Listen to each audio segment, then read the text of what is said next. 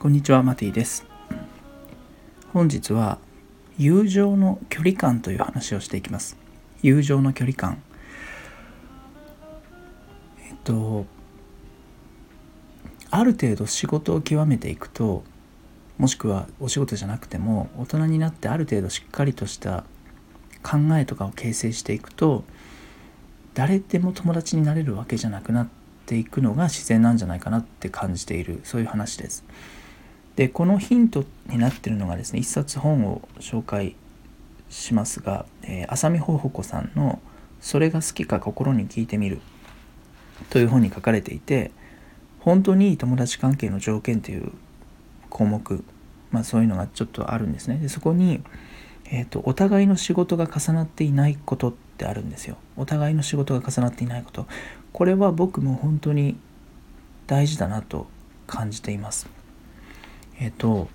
大学生の時はマジシャンの友達っていうのがいたんですよ。あのそこには本当プロもいましたよ。学生としてプロ僕もお金いただいてましたけど僕よりもっと稼いでる人とかちゃんともっともっと仕事やってる人いました。でそういう人たちと友達だったんですが大人になってからそういうのはほとんどゼロに近いかな。なくなっちゃいましたね。でこれなんでかっていうとやっぱり本当のプロつまり社会人プロになるってことは学生プロじゃなくて社会人プロになるということは本当にその仕事を大事にやっていく極めていくということなので同業者になっちゃうんですよねどうしても。いや自分はマジシャンとしてお金もらってるけど全然その友達いますよっていう人はそれはね何でもいいんだけどあのそれはねレベルがまだ低いんだと思うんですよ。本当にしっかり自分のスタイルが立ってくると際立ってくるとなんかねこう思考だとか表現というものは目に見えないエネルギーをまとっていて体からこうブワッと空間に出る感覚があるんですよ。なんか存在感のある人みたいな。感じでその空間周辺にブワッてその人のオーラみたいなものが存在してくる。ってことはですよ。同じような業界にいるとか同じようなことやってる人同士が出会うとぶつかっちゃうんですよ。だからイチローとかってさ例えば野球のイチローなんかはまあ、大谷翔平とかもそうだと思うけどプライベートでねいつもこう野球のチームメイトといつも毎晩お酒飲んでるんですよ。今日も焼肉なんですよみたいなことは言わないよね。もちろん仕事としてね打ち上げとかやったりすることはある。ビール一緒に飲んだりとかあると思うんだけどああいう風に際立ってくるカリスマになってくると距離ができますよね。孤立してくる。これどうしてもそうなっちゃうんだと思います。でこの浅見ほほこさんの本によるとこれブログを元にしたものを出版してるのでもしかしたら検索するとブログが出るかもしれません。2000 2019ぐらいかな。2019だったか。2月23日2月23日の内容で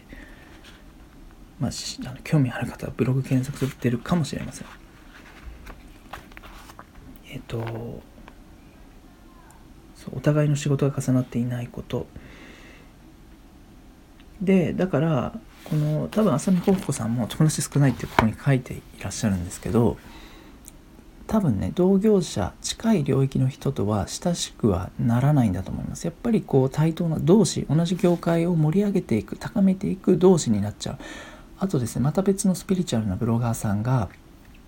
同業者の本とかブログは一切読んでません。読まないようにしていますって書いてました。なぜかというとやっぱり影響を受けちゃうんですって。そのね言葉が映っちゃったり感覚が映っちゃったりするんでしょう。でそれはプロフェッショナルだからこそ良くない。同業者の言葉受け売りでコピーしちゃって自分のブログに書いちゃうとかよくなねうっかりねそうなっちゃうことあると思うんだけど。良くないし自分のスタイルというのがあるからこれはまだしょぼい段階大学生とかねぐらいの感覚レベルだったら全然いいんですよ。お互い影響し合ったり教え合うということがあっても。でも本当に自分の存在感が立ってきたらそれはやっぱりできないですよねだからこそこの浅見宝子さんもおっしゃるようにねあの同じぐらい極めてるのでも付き合うのはやっぱりその友達になれるのは異世界になってくるんだと思います。えっ、とテレビなんか見てて、えっ、と自分は和食屋さんをやってると和食屋さんですごい一流の和食屋さんをやってるっていう時にでもあそこのラーメン屋はうまいんだよ、まあそこのフレンチはうまいんだよね。あれは悔しいね。っていう時にまあなんかある種友達のような感じなんだけどそれはねやっぱり異業種っていうかジャンルが違ってくるはずなんですよ。自分は和食。で同じくさお隣に和食屋さんで一流とかあったらちょっとさ気まずいっていうか近すぎるじゃない。でもお隣にラーメン屋さんがあるとお隣に中華屋さんがあるとかお隣にフレンチがあるイタリアンがあるとかだったら住み分けてるから戦わないじゃない？だから交換し合える。交わり感じるの交換ね。交換し合えるんだと思います。高め合えるっていう。これがその本当に仕事の領域がかぶっちゃうと同業者ライバルになっちゃうからもちろんね差別化してるから大丈夫ですっていうポジショニングしっかり分けてるブランディング分けてるから大丈夫ですっていうのはあるかもしれないけどとはいえねやっぱりかぶっちゃうと難しいと思うんです。だから本当にね生き方が際立ってくるとその小学1年生の頃みんなわーってぼんやりなんか友達みたいな感じだけどだんだん小学4年生5年生になって中学生になってってなるとやっぱりグループができたりとか距離感ができますよねどうしても。それは自然なことだと思うしうん。それをね寂しいなとか悲しいなって思うんじゃなくてあこんだけ自分は際立ってきたんだ。だからこそ突き詰めていくと異世界の異なる世界のやっぱ同じぐらい極めてる人たちと言葉が通じるようになるんだと僕は感じてます、